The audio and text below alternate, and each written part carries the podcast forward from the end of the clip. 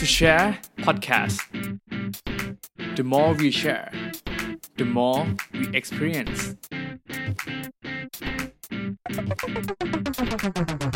ก็เมื่อกี้เป็นเหมือนแบบภาพ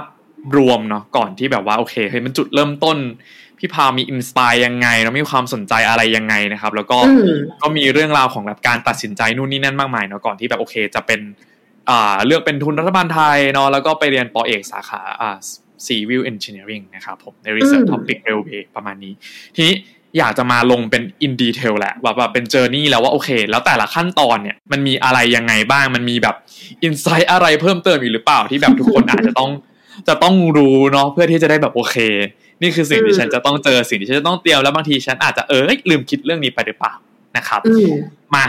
ก่อนขอย้อนกลับไปเลยพาจะพาพี่พาวย้อนกลับไปก่อนที่จะ สมัครเรียนเลยก่อนที่จะได้ทุนหรืออะไรเงี้ยครับผมอยากถามคำถามแรกเลยก็คือ การสอบหรือสมัครเข้าเรียนปอเอกอะครับผมมันอันเนี้ยสอบเข้าปอเอกที่อย่างอย่างที่พี่พาวไปเรียนเนี่ยมันต้องมีการสอบไหมหรือว่าต้องเตรียมตัวอะไรยังไงบ้างอะครับ อืมได้ค่ะ ค่ะ ก็จริงๆแล้วการที่สมัครเข้าเรียนปริญญาเอกเนี่ยจะไม่ใช่ระบบการสอบนะคะ แต่ว่าจะเป็นการยื่นเอกสารนะคะ ซึ่งการยื่นอืมเอกสารเนี่ยมันจะค่อนข้างมีความ ซับซ้อนกว่าของปริญญาโทที่พวกเราเคยเจอนิดนึงนะคะ ซึ่งโดยทั่วไปเนี่ยจะมีการยื่น transcript ยื่น CV CV ก็คือเหมือนกับ resume เนาะ แล้วก็มีครับ SOP SOP คือ statement statement of purpose นะคะ ซึ่งอันเนี้ยเป็นสิ่งที่เราจะต้องเขียนให้กับทาง supervisor หรือว่าทาง research center แล้วก็คณะของเราเนี่ย เข้าใจว่าเราจะเข้ามาทำไม เรามี passion อะไร แล้วทำไมถึงต้องเป็นคณะนี้มหาวิทยาลัยนี้สาขานี้มากกว่าที่อื่นนะคะ บางคนอาจจะ mention ชื่อของ professor ลงไปด้วยเลยก็ได้เท่าที่พี่เคยอ่านมานะคะ เพราะว่าโอ้เอออยากเรียนกับ professor คนนี้จริงๆครัอะไรบแบบเนี้ยมันก็อาจจะทำให้เรามีโอกาสได้รับการคัดเลือกเหมือนกัน แต่ว่าเขาก็ต้องพิจารณาในส่วนอื่น ๆ นอกเหนือจาก เอ่อ SOP ด้วยนะคะ นอกจากที่พูดไปทั้ง 3 อย่างแล้ว สิ่งที่สำคัญที่สุดก็คือ research proposal นั่นเอง ซึ่งอืมตรงนี้เนะคะมันก็ลิงก์มากับตรง research team หรือว่า research topic ที่เราจะทำนั่นเอง ซึ่ง research proposal เนี่ย มันก็เป็นการวัดความสามารถในการทำการวิจัยของเราอย่างหนึ่งนะ ว่าก่อนที่เราจะเข้ามาเรียนอีก 3-4 ปีข้างหน้าเนี่ย เราอะมีความสนใจหรือว่า ความรู้มากน้อยแค่ไหนเกี่ยวกับท็อปิกที่เรากำลังจะขอสมัครเรียนเข้ามาทำอย่างสมมติเช่นพี่ได้รับทุนในเรื่องของ reverberation and planning เนี่ย พี่ก็ต้องไปทำการบ้านมาทั้งหมดเลยว่า เออ จริง ๆ แล้ว reverberation and planning เนี่ย มันคืออะไร แล้วปัญหาที่มันเกิดขึ้นประเทศนู้นประเทศนี้ประเทศนั้นมันเป็นยังไงบ้าง เราก็ต้องมารีวิวทั้งหมด ซึ่งไอกระบวนการรีวิวเนี่ย มันก็คือการที่เราต้องไปทำ literature review มาประมาณหนึ่งเลย ก็คือเรียกว่าไปอ่านงานของคนอื่นมานี่แหละ แล้วก็เอามาเรียบเรียง ซึ่ง research proposal โดยทั่วไปเนี่ย แล้วแต่ที่นะคะเขาก็จะกำหนด ถ้าพี่จำไม่ผิดจะอยู่ที่ประมาณสองถึงสามหน้า A4 เท่านั้นเองอืมก็คือสรุปใจความให้ได้ เออว่าเราครัจะบทำอะไร แล้วก็จะใช้วิธีไหนในการแก้ปัญหาแล้วผลลัพธ์ที่เราคาดว่าจะออกมาเนี่ยเป็นประมาณไหน แต่ว่ามันเป็นคร่าวๆนะคะ ครัเอบออาจจะไม่ต้องตรงตามนี้ร้อยเปอร์เซ็นมีการคืองานวิจัยมันมีการเปลี่ยนแปลงได้แต่ว่าอืมมันต้องทำให้เขาเห็นว่าเรามีความรู้และความสนใจหรือมีความความสนใจประมาณหนึ่งกับหัวข้อที่เราจะทำนั่นแหละ อืมนะคะ มี research proposal ไปแล้วใช่ไหมคะ แล้วก็จะเป็นคะแนนภาษาอังกฤษเนาะอ่าซึ่งถ้าที่ครับอังกฤษจะใช้เป็น IELTS นะคะครับผมแต่ว่าถ้าเรา เรียนในหลักสูตรของอินเตอร์มา หรือว่าถ้าใครที่อย่างอย่างน้องต้นน้องที่จบปริญญาโทที่อังกฤษมาแล้วเราก็สามารถ waive คะแนนตัวเนี้ยอ๋อไปได้ก็คือไม่ต้องสอบครับแล้วที่นะบางทีอาจจะขอให้สอบเข้าใจครัถ้าบถ้าจบมานานมากๆแล้วอะไรเงี้ยอ่าอาจจะไม่ได้อ่าอะอ่าแล้วถ้าสมมติว่าเพิ่งจบสองสามปีอะไรอย่างเงี้ย อันนี้ก็ถือว่าได้นะคะอืมก็จะมีครับประมาณ5อย่างหลักๆที่สำคัญ ซึ่งไอเอกสารพวกนี้เนี่ย อันนี้คือยื่นให้มหาวิทยาลัยพิจารณานะ ส่วนหนึ่งครับนะคะแต่ว่าในเรื่องของการนำไปทำวีซ่าเนี่ยก็อีกเรื่องหนึ่งแต่ว่าอันนี้มันจะค่อนข้างลึกไปนะคะ แต่ถ้าใครสนใจก็คอมเมนต์มาได้ แต่พี่จะมานั่งตอบหรือให้น้องต้นไปตอบให้นั่นเองได้เลยนี่เกสผู้เชี่ยวชาญของเราเริ่ม เริ่มเริ่มเชี่ยวชาญในการแบบว่า ในการในการแบบโอเค สามารถคอมเมนต์ได้นะครับ ใช่เลยเนาะโอเคโอ้ทีนี้ถามเพิ่มเติมต่อละกันครับ แล้วอืม สำหรับการเรียนปอเอกนะสาขานี้อะไรเงี้ยนะครับ ต้องต้องมีพื้นฐานหรือมี requirement อะไรเพิ่มเติมใช่ไหมครับโอเค อันนี้ก็คือพวกเอกสารทั้งหมดเนาะแต่ว่า requirement ใช่ต่างๆล่ะครับ เป็นยังไงบ้างครับ requirement ใช่ไหมคะ จริง ๆ แล้วเขาก็จะพิจารณาจากหลายอย่างนะคะ ไม่ใช่เพียงแค่ผลการเรียนหรือว่าความรู้ที่ที่เขาต้องการ คือบางครั้งบางทีมันอาจจะไม่ต้องจบตรงสายร้อยเปอร์เซ็นก็ได้ครับคือพี่เคยมีเพื่อนชาวจีนแล้วกัน ไม่เคยเรียนวิศวะเลย เรียนเรียนบริหารมาตลอด MBA อะเนาะแล้วก็อยู่ก็สนใจเรื่องของการทำวิจัยด้านโลจิสติกกับระบบราง อาจจะเป็นหัวข้อที่เขาสนใจแต่ปริญญาโท ก็มาสมัครเรียนปริญญาเอกในคณะวิศวกรรมศาสตร์ก็ได้เหมือนกัน นั่นเป็นเพราะว่าเขามีความรู้แล้วก็มี passion ในสิ่งที่เขามันจะทำมากพอ ซึ่งอันเนี้ยก็เป็นอะไรที่ที่ยอมรับได้เหมือนกัน เอาเป็นว่าสรุปให้เลยว่า จริง ๆ แล้วควรที่จะเป็นสาขาใกล้เคียง หรือมีความรู้ความเชี่ยวชาญในสาขา นั้นๆค่ะ อืมโอเค แล้วก็ครับผมอีกอีกนิดนึงคืออันนี้คือพูดแบบรวมๆนะคะ แต่ว่าประสบการณ์ที่พี่เคยเจอเลยนะการเรียนข้ามสายสุดๆ ว่าแบบมันก็มีคนที่ทำให้เป็นไปได้เลยอะ่ะคือมีเพื่อนคนหนึ่งจบปอตรีสายอักษร ครับอักษรเลยนะ แต่ปริญญาเอกมาเรียนด้านวิทยาศาสตร์การแพทย์ ก็เรียนจบได้เหมือนกันอืมเป็นเพราะว่าเขาชอบมันจริงๆมเออ แต่เพียงแต่ว่าการที่ว่าจบตรงสาย หรือว่ามีความเชี่ยวชาญในตรงนั้นเลยอะมันก็จะเป็นข้อได้เปรียบแล้วกัน ว่าครับงานที่เรากำลังจะทำอะค่ะ มันมันอาจจะไปไวกว่าคนอื่นที่เขาไม่ได้เชี่ยวชาญเหมือนเรา หรือไม่ได้มีประสบการณ์เหมือนเราเลยอะก็เลยสรุปให้ว่าไม่ตรงได้ไหมได้ แต่ว่าถ้าตรงจะดีกว่าไหมก็ดีกว่านั่นเอง โอเคครับทีนี้พี่พาวอาจจะมีพูดไปบ้างแล้วนิดนึงนะเรื่องของอืว่ามโอเคได้ทุนมาก่อนหรืออะไรอย่างเงี้ยครับทีนี้อือฮึอาจจะอยากให้พี่พาว ลองแบบลำดับเป็นไทม์ไลน์ประสบการณ์ของพี่พาวเองแล้วกันเนาะว่า ณตอนนั้นนะครับ แบบเออเราสอบชิงถ้าถ้าพอจำได้เราสอบชิงทุนช่วงประมาณไหน ผลประกาศประมาณไหนแล้วเราเริ่มเตรียมเอกสารอะไรต่างๆเนี่ยครับประมาณไหนอยากจะให้ลองแบบเล่าเป็นไทม์ไลน์ให้คนฟังฟังนิดนึงเนาะเผื่อเขาจะได้รู้ว่า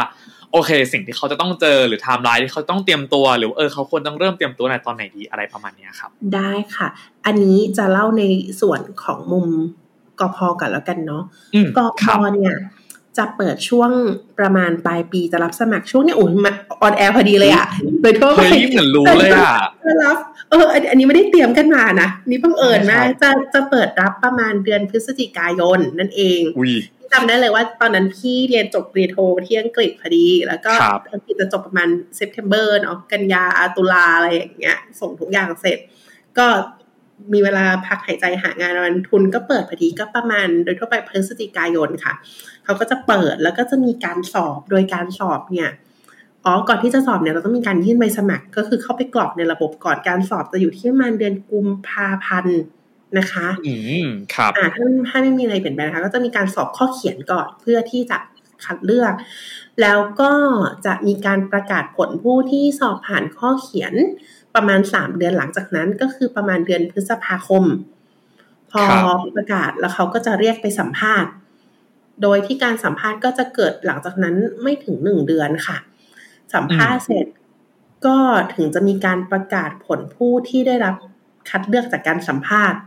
โดยทั่วไปเนี่ยก็จะมีการประกาศผลประมาณเดือนกรกฎาคมอะไรประมาณเนี้ยค่ะ และไทม์ไลน์แต่ละปีจะไม่ไม่ตรงกันแต่ว่าจะ โดยคร่าวๆเนี่ยจะประมาณนี้ซึ่ง process ในการสรรหาบุคคลเนี่ยรวมๆแล้วกินเวลา 7-8 เดือนเลยด้วยซ้ำซึ่งไม่นับกระบวนการหลังจากนั้นที่จะต้องมีการทำสัญญา การอบรม เพิ่มพูนทักษะต่างๆ รวมถึงการที่ตรวจสอบ คุณวุฒิหรือสาขาที่จะไปเรียน อย่างสมมติอย่างเนี้ยพี่ไปเรื่องที่จะไปเรียนที่เบอร์มิงแฮมอะอย่างเบอร์มิงแฮมมันเป็นมหาวิทยาลัยใหญ่ ซึ่งมีคนไปเรียนอยู่แล้ว มันก็ไม่ไม่แปลกที่มันอนุมัติได้ปกติแล้ว แต่ว่าอย่างบางคนที่เขาต้องไปเรียนในสาขาที่ค่อนข้างที่จะแปลกหรือว่ามีมหาวิทยาลัยเฉพาะจริง ๆ อย่างเงี้ย อย่างพี่จำได้ว่าปีที่พี่สมัครเรียนอะมีทุนหนึ่งเปิดสำหรับคนที่ไปเรียนวิจัยเกี่ยวกับขั้วโลกอะไรแบบเนี้ยโอ้ มันมีจริง ๆ นะ เพราะครับว่าเขามองอะแต่แต่พี่มองว่ามันก็สำคัญนะ เพราะว่าตอนเนี้ยเรื่องเรื่อง climate change มันมัน impact พวกเราใช่ไหมคะ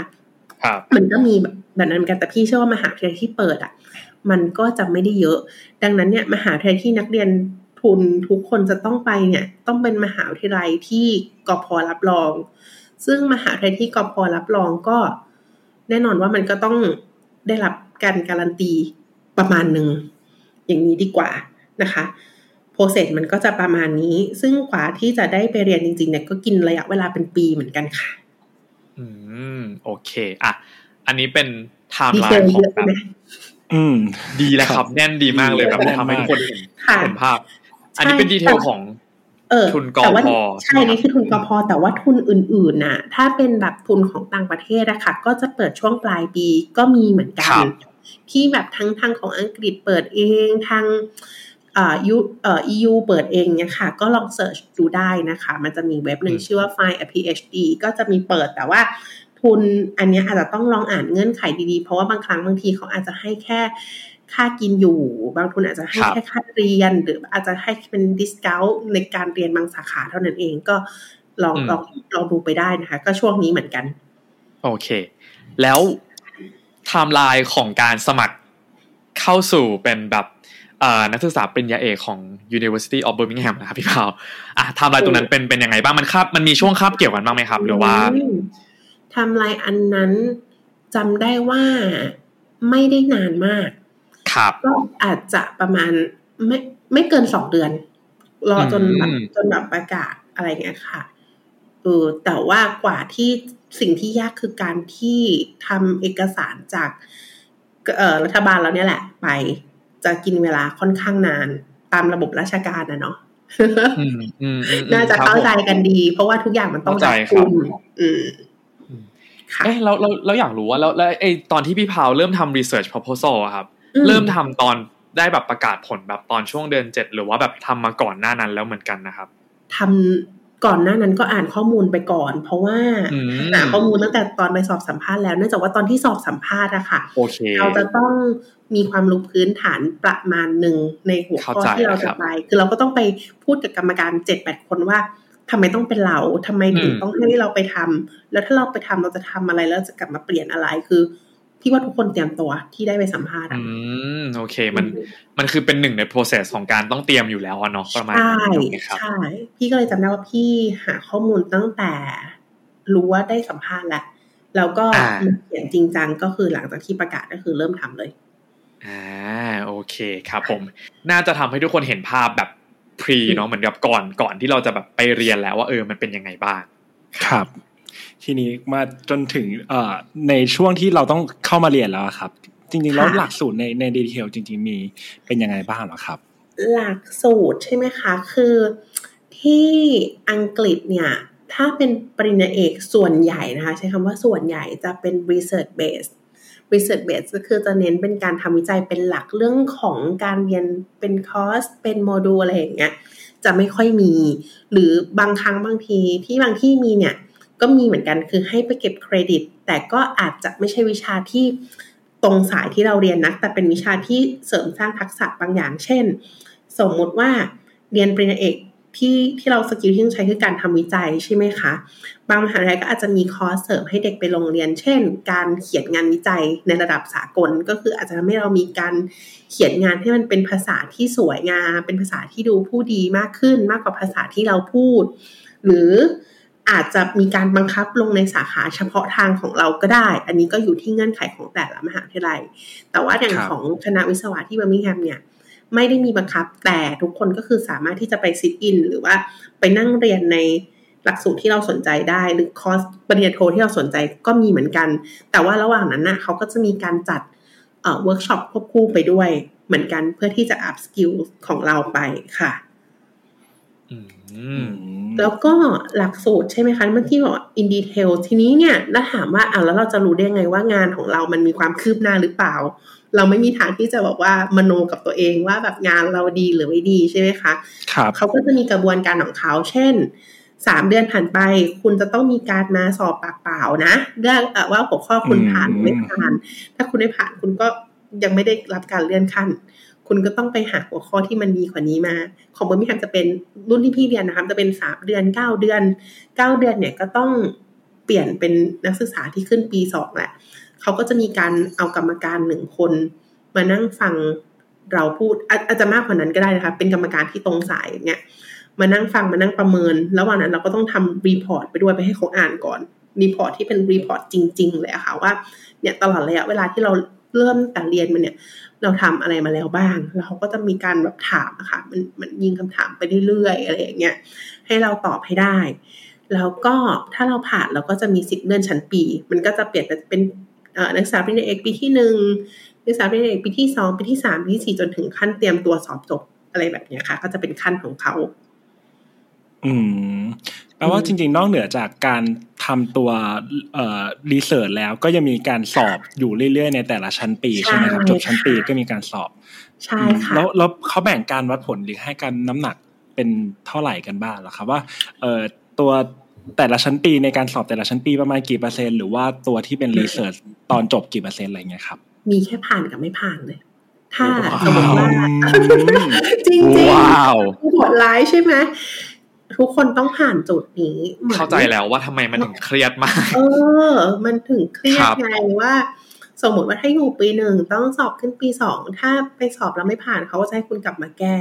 รายงานที่คุณส่งไป แล้วคุณก็ต้องนัดวันสอบใหม่ ก็ต้องสอบให้ได้โอ้ครับเขาก็จะมีกำหนด ว่าแบบต้องสอบอ๋อให้ได้นะมะมีก็มีเหมือนกันคนที่แบบสอบไม่ผ่านเลยอะ ก็ต้องมานั่งแก้ แล้วก็ไปขอนัดสอบไปเรื่อยๆอะไรอย่างเงี้ยจนกว่ากรรมาการจะเห็นว่าคุณมีความรู้ความสามารถที่จะก้าวไปอีกขั้นหนึ่งของการทำ research เพราะว่าการที่เราทำงานวิจัยอะค่ะ มันไม่ใช่แค่ว่าเราเห็นว่าดี หรือ supervisor เราเห็นว่าดี แต่มันต้องเป็นการที่ได้รับการยอมรับจากโดยวงโดยรอบด้วยอะอืมครับมันก็พี่ว่ามันก็เป็นความกดดันประมาณนึงแต่ว่ามันเป็น process ที่มันควรจะเป็น เนาะอืมน้องต้องน้องครับนึกออกใช่ไหมคะว่าครับมันมันเนาะงานเราจะไปสู่สากลได้อะ มันก็ต้องมีกระบวนการประมาณนี้อืมโอเคครับผมใช่ก็ค่อนข้างดูกดดันเหมือนกันเนาะกดดัน กดดันแบบครับบางคนแบบจะพอจะขึ้นถึงปีสุดท้ายอะค่ะ มันคืออย่างของอังกฤษโดยทั่วไปเขาจะเรียกว่าการเรียนแบบสามบวกหนึ่งสามสามปีแรกเป็นการทำวิจัยอย่างเข้มข้น ก็คือไปหาครับไปวิเคราะห์ไปทำผลทำอะไรอะปีสุดท้ายก็คือการเขียนเล่ม เขียนเล่มก็คือบางคนเขาจะเรียกกันเอ่อ process ที่เรียก writing up ก็คือจะเขียนเขียนเหมือนที่เราเขียน dissertation นะคะ ของพวกเราอืมเขียนสามเดือน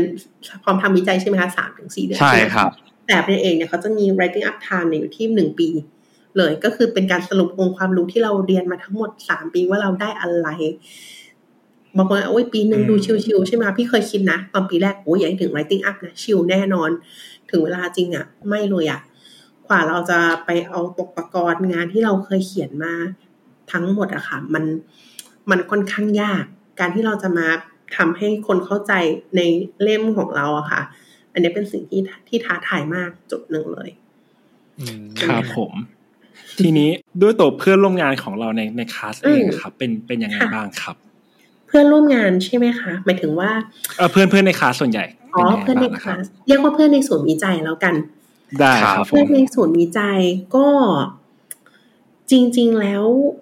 ส่วนใหญ่เป็นชาวต่างชาตินะคะ แต่ว่าพี่ว่าให้น้ำหนักไปทางคนเอเชียจะค่อนข้างเยอะนิดนึงอืมก็ครับจะมีจีนก็จะเป็นหลักคนไทยก็เยอะ แล้วก็คนญี่ปุ่นอะไรแบบเนี้ยค่ะ ก็จะมาจากหลายสายเลยบางคนก็ เป็นคนที่ทำงานในแวดวงอุตสาหกรรมมาก่อน แล้วก็มาต่อยอดนะคะ อายุก็จะไล่เรียงกันมีตั้งแต่แบบเด็กๆเลยอะยี่สิบกว่าๆแบบจบปริญญาตรี แล้วก็แพสมาเรียนปริญญาเอกเลยก็ได้เหมือนกันถ้าคนที่จบหลักสูตรที่อังกฤษอะนะคะ ไปจนถึงอายุสิบกว่าก็มีอ๋อแล้วก็ความพิเศษของที่เบอร์มิงแฮมอย่างหนึ่งของศูนย์วิจัยทางด้านระบบรางเนี่ยเขาไม่ได้เปิดหลักสูตรที่อบรมหรือหรือสอนได้เฉพาะนักศึกษาปริญญาตรีโทเอกด้วยนะคะ เบอร์มิงแฮมเป็นศูนย์วิจัยที่ใหญ่มากจนรับคนในแวดวงอุตสาหกรรมรถไฟในอังกฤษอะมา train ได้เป็นว้าวเป็นเป็น block block อะแบบเขาก็จะครับให้เป็น certificate ก็อาจจะเรียนทั้งหมด8บล็อก แต่ว่าไม่ได้เรียนแบบ8บล็อกติดกัน อาจจะใช้เวลาเรียน2ปี ดังนั้นเนี่ยระหว่างที่เขามาเรียนเนี่ยเราก็จะได้เจอคนที่มาจากภาคอุตสาหกรรมเรื่อยๆเหมือนกันนะคะเราดังนั้นเราก็จะมีเพื่อนเอ่อหรือว่าคนที่มาจากเนี่ยกลุ่มเราเนี่ย มามาอยู่ในศูนย์วิจัยเราด้วยอะค่ะ อืมครับ ทีนี้อยากถามย้อนไปนิดนึงค่ะว่าแบบ อยากให้พี่พาวลองเล่าว่าแบบได้แล้วหนึ่งวันของเราในการเป็นนักศึกษาปริญญาเอกตอนอยู่ที่นู่นครับ เราต้องทำอะไรบ้างเหรอครับแบบเอออยากจะแบบเผื่อทุกคนจะได้เห็นภาพมากขึ้นว่าเอ๊ะนอกจากแบบทำรีเสิร์ชทำรีเสิร์ชแล้วก็เตรียมมาสอบเนาะเพื่อเลื่อนขึ้นชั้นปี แล้วก็โอเคมี writing up ต่างๆ อะไรเงี้ยครับอืมอาจจะตอนนี้ถ้าต้นเห็นภาพนะก็คงมีเข้าแลบไปทำวิจัยเออแล้วก็นั่งอยู่ที่โต๊ะแล้วก็ทำงานแบบเขียนรีเสิร์ชอะไรเงี้ยเอออยากอยากอยากให้แบบ เอ๊ะแล้วแล้วหนึ่งวันจริงๆเนี่ยครับเราเราทำอะไรบ้างเหรอครับ โอ้ยจริง ๆทำหลากหลายมากเลยนะ เรางานหลักของเราคืองานวิจัยใช่ไหมคะ ก็คือครับทำงานวิจัยในสิ่งที่จะทำให้เราจบปริญญาเอกเนี่ยคืองานหลัก แต่ว่าในความเป็นจริงอะค่ะ เราไม่ได้ทำแค่นั้น บางทีเราจะต้องมีการ ดูงานหรือซูเปอร์ไวส์นักศึกษาปริญญาโทบ้างโอ้ถ้าเราได้รับมอบหมายคถ้ารับถ้ามีเด็กที่ตรงสายกับเราอะนะคะ หรือกระทั่งการที่เราอาจจะต้องไปเป็นผู้ช่วยสอนผู้ช่วยวิจัยใน project อื่นๆ project ยิบย่อยที่มันเกี่ยวข้องกับงานวิจัยของเรานั่นแหละ เพียงแต่ว่าตัวเนี้ยมันก็ทำให้เรามี skill ในการทำงานได้มากขึ้น อันนี้ที่อื่นอาจจะแตกต่างไปนะ แต่ว่าที่เบอร์มิงแฮมเนี่ยจะค่อนข้างเข้มข้นเลยในมุมของพี่นะ แล้วก็ นอกจากนั้นเราอาจจะต้องเตรียมตัวทำสิ่งอื่น เช่น มีการไป conference conference ก็คืองานประชุมวิชาการในระดับอืมนานาชาติ คือครับการประชุมวิชาการเนี่ยเราก็ต้องเหมือนว่าเราจะต้องไปเผยแพร่ผลงานให้ชาวโลกรับรู้ว่า อ๋อ นี่คือสิ่งที่ฉันกำลังทำอยู่นะ เออ ฉันทำไปเพื่ออะไร ถ้ามีคนสนใจเขาก็จะมาจอยงานกับเรา หรือถ้าอีกในหนึ่งของนักวิชาการเนี่ยก็คือเป็นการไปจองที่เราในพื้นที่สื่ออะว่า ฉันทำสิ่งนี้อยู่ เธออย่ามาทำนะ เพราะถ้าเธอทำอ๋อเธออาจจะไม่จบเพราะฉันทำก่อน คือเออมันเออเออมีโอกาสด้วยนะครัที่บงานวิจัยเรามันจะไปซ้ำกับคนอื่น หรือคนอื่นจะอืมบังเอิญเห็นแก็บในสิ่งเดียวกัน ดังนั้น ใครได้ไปนำเสนอก่อน ใครได้ตีพิมพ์ก่อน ใครจบก่อนคนนั้นก็คือ ก็คือได้เปรียบ ครับ มันก็เคยมีคนรู้จักที่เหมือนว่า เรียนเรียนเรียนไปจนใกล้จะจบแล้วอะงานเนี้ยที่คิดว่าใหม่อะ อยู่ๆก็มีคนปาดหน้า ตีพิมพ์ไปก่อน เขาก็ต้องเบนเข็มทำมันอื่นเพิ่มแบบเนี้ยซึ่งอันเนี้ยแหละ มันคือความยากของปริญญาเอกที่ว่าเราต้องผลิตงานที่มันใหม่แล้วก็เป็นองค์ความรู้ที่ครับมีประโยชน์จริงๆอะค่ะเนี่ยมันก็จะเนี่ยเราก็กลับมาว่า เออเราก็ต้องมีการเตรียมตัวไป conference หรือว่ามีไปการไปทำเวิร์กช็อปหรือมีไปไปคลาสไปอะไรต่างๆ อีก เยอะมากเลย อืมอืมค่ะ โอเคแต่ว่าภารกิจส่วนใหญ่ก็นั่นแหละค่ะทำวิจัยเป็นหลักนั่นเอง ครับผมค่ะ และไอ้คำว่าการทำวิจัยอะครับพี่เผาอืมค่ะ มันคือทำอะไรบ้างอะครับทำวิเพราะจัยว่าถ้าทำอะไรบ้างใช่ไหมใช่ถ้าถ้าถ้าของปอโทเนาะถ้าถ้าถ้าใครที่เคยเรียนปอโทมาแล้วอืมอย่างเงี้ยครับก็โอเคจะมีการอ่าน literature review เนาะเพื่อหาว่าเราจะทำเรามันมีแกลบไหนที่เราควรจะต้องทำวิจัยต่อไปบ้าง แล้วก็แล้วก็เขาเรียกอะไรนะทำ research เนาะทำข้อมูล qualitative หรือ quantitative ต่างๆแล้วก็เอาผลออกมา เขียนวิเคราะห์อะไรต่างๆสรุปออกมาเป็นเหมือนกับ solution หรือ recommendation เนาะจากคำตอบที่เราตั้งไว้อะไรเงี้ยครับอืมมันมันคือมันคือแบบนี้เลยใช่ไหมครับ หรือว่ามันมันใช่มันคือแบบนี้เพียงแต่ว่าปริญญาเอกมันจะมีความเขาเรียกว่าเลเวลการทำมันจะเยอะกว่าตอนตอนปริญญาโท ปริญญาโทเนี่ย มันอาจจะเป็นแค่ฟันดัมเ n นทัลเนาะอาจจะเป็นการครัเสบนอ purpose วิธีอะไรไปก็ได้ หรือว่าเป็นการสมมติถ้าเป็นการงานสาย interview ก็อาจจะ interview ไม่เยอะ แต่งานของปริญญาเอกอะ่ะมันจะต้องแบบ อ่านเยอะอ่านเยอะกว่าแน่นอน อันนี้อ่านเยอะอ่านเชิงลึก แล้วก็เอามาปฏิบัติเลย เช่น ถ้าเป็นสายวิศวะ ส่วนใหญ่ก็จะใช้อะการลงแลบถูกไหมลง lab test เครื่องมือทำนู่นทำนี่หรือถ้าใช้โปรแกรมอันเนี้ยเราก็ต้องนั่งวิเคราะห์ คือปริญญาเอกมันจะเป็นงานที่เขาเรียกว่าคอมเพล็กซ์กว่าใหม่กว่าครับผมแล้วก็มันก็ต้องออกมาเป็น รูปธรรมหรือหรือถ้ามันไม่เสร็จจริง ๆ ถามว่ามีไหมที่แบบว่าอะเสนอเป็นวิธีไว้ก็ได้ แต่มันก็ต้องใหญ่แล้วก็มี value พอ แล้วก็มันมันทำให้คนเอามาต่อยอดได้ในอนาคตแบบเนี้ยค่ะ คือจริงอืมๆแพทเทิร์นอาจจะไม่ได้อาจจะไม่ได้ต่างกับปอโทมากในเรื่องของเฉครัพาะบในเรื่องของการอ่านงานวิจัยนะ แต่ว่ามันจะไปอย่างที่บอกค่ะหลัก ๆ ก็คือเรื่องเนี่ยความเข้มข้น หรือว่าดีเทลต่างๆ ที่มันจะต้องมีนั่นเอง โอเคครับค่ะน่าจะพอเห็นภาพแล้วแล้วระหว่างฟังก็เริ่มรู้สึกว่า เหนื่อยขึ้นมาเหมือนกัน รู้สึกว่าว้าวอืมโอ้รู้สึกว่า อืม ขนาดยังไม่ไปเรียนเลย เอ้ย ไม่ได้จะไปเรียนนะครับทุกคนขนาดไม่อยากเลยรู้สึกว่า แบบไหลก็คือหนักไปเรื่อยๆแล้วอะไรอย่างงี้เออแต่ว่าอะอืมต้นคิดว่ามันมันเป็นอีกมุมหนึ่งแล้วกันเนาะที่อยากให้ทุกคนที่ตัดสินใจหรือยังอยู่ในช่วงห่วงของว่าเรียนไม่เรียนดีอะไรเงี้ยเข้าใจแล้วก็เห็นภาพมันแบบ อย่างเชิงลึกเนาะว่าเนี่ยคือสิ่งที่ฉันจะต้องเจอนะครับอืมทีนี้เอ้ยแต่เสริมเสริมเสริมครับก่อนนะได้เลยประสบการณ์แต่ละคนนะมันอาจจะไม่เหมือนกันอืมนะ มันก็มีคนครับที่เจอแบบ ชิลกว่าพี่จจริง ๆ ที่ที่เหมือนแบบ research center เขาไม่ได้เข้มข้นไม่ต้องให้ทำอะไรเยอะๆแค่ทำงานแบบผ่าน step ไป ก็จะเป็นอีกรูปแบบหนึ่งหรือคนที่ทำหนักกว่าพี่มากๆๆๆเลยอะ ก็มีเหมือนกันทีเนี้ย พี่มองว่ามันอยู่ที่จริตว่าเราอะโอเคไหมอืมเราครับเรา happy กับแบบไหนอะไรแบบนี้อย่าเพิ่งกลัวนะว่าอุ้ยฟังเราพูดแล้วหนักเหลือเกินไม่เรียนแล้วจะกดสมัครเอาไว้สมัครออกจากระบบอะไรอย่างเงี้ยอย่าเพิ่งนะครับคือมันมันขึ้นอยู่กับ เอ่อความชอบเนาะแล้วก็อืมเอ่อมันเรียกว่าอะไรอะ เป็นจริตอะเนาะของครับแต่ละคนนะคะเป็นความอืมถนัดหรือความชอบอะเนาะก็ใช่สุดท้ายก็ขึ้นอยู่กับว่า เราเลือกแบบมหาลัยไหนเนาะ research center ไหนอืมหรือว่า หรือว่าแบบสาซูขาเปอร์ไวเซอร์อะไรคนไหนต่างๆแบบไหนมอะไรอย่างนี้อืมโอเค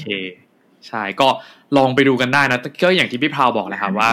เอ่อ route การเรียน ป.เอก หรือว่าประสบการณ์ที่จะได้เจอของแต่ละคนก็คงน่าจะแบบอืมแตกต่างกันไปเนาะตามแบบทั้งเรื่องของอืมจุดแข็งจุดอ่อนของตัวเอง แล้วก็ตามคณะหรือสาขาหรือแบบสถานที่ที่เราเลือกไปเรียนด้วย หรือ professor ด้วยเหมือนกันนะครับใช่ค่ะ โอเค ทีนี้พามาถึงตอนเรื่องของแบบว่าจะสอบจบอะไรกันบ้างแล้วดีกว่าโอเคอืมอยากจะให้พี่พาวเล่าแล้วกันค่ะว่าโอเค ไอจังหวะที่จะสอบจบเพื่อนเนี่ยแหละ ฉันจะได้ชื่อว่าฉันแบบเป็นด็อกเตอร์ และฉันเป็นเป็นด็อกเตอร์แล้วอะไรอย่างนี้ใช่ไหม ด็อกเตอร์ภาษาไทยคืออะไรอะปริญญาเอกเหรอ ไม่ใช่ด็อกเตอร์มีดุภาษาษฎีบัณฑิตปะด็อกใช่เตไหมอครับร์มันก็คือเหมือนเป็น เขาเรียกว่าเป็นตำแหน่งทางวิชาการอย่างหนึ่งโอเคที่เขาก็เรียกว่าด็อกเตอร์นั่นแหละ โอเคโอเคอยู่ดีๆก็ช็อตนิดนึงว่าเอ๊ะแล้วภาษาไทยคืออะไรอะโอเคไม่เป็นไรนั่นแหละครับคือแบบโอเค สุดท้ายว่าจบแล้วว่าเนี่ยโอเคฉันเรียนจบปอเอกใบนี้ปริญญาใบนี้แล้วอะไรเงี้ยครับ ว่ามันอืมมันคืออะไรยังไง แล้วก็อีกคำถามนิดนึงแล้วกันว่า และรีเสิร์ชที่ทำมาตลอดอะมันคือการทำรีเสิร์ช accumulate ไปเรื่อยๆไหมหรือว่ามันคือการทำรีเสิร์ชหนึ่งสองสามแล้วก็ไปทำรีเสิร์ชใหญ่อีกทีนึงหรืออะไรอย่างเงี้ยครับ ผมอยากจะ ให้ขยายความอีกนิดนึงแล้วกันครับอ่างั้นงั้นเดี๋ยวเอาที่เรื่องว่าจบเป็นด็อกเตอร์ยังไงก่อนแล้วกันเนาะ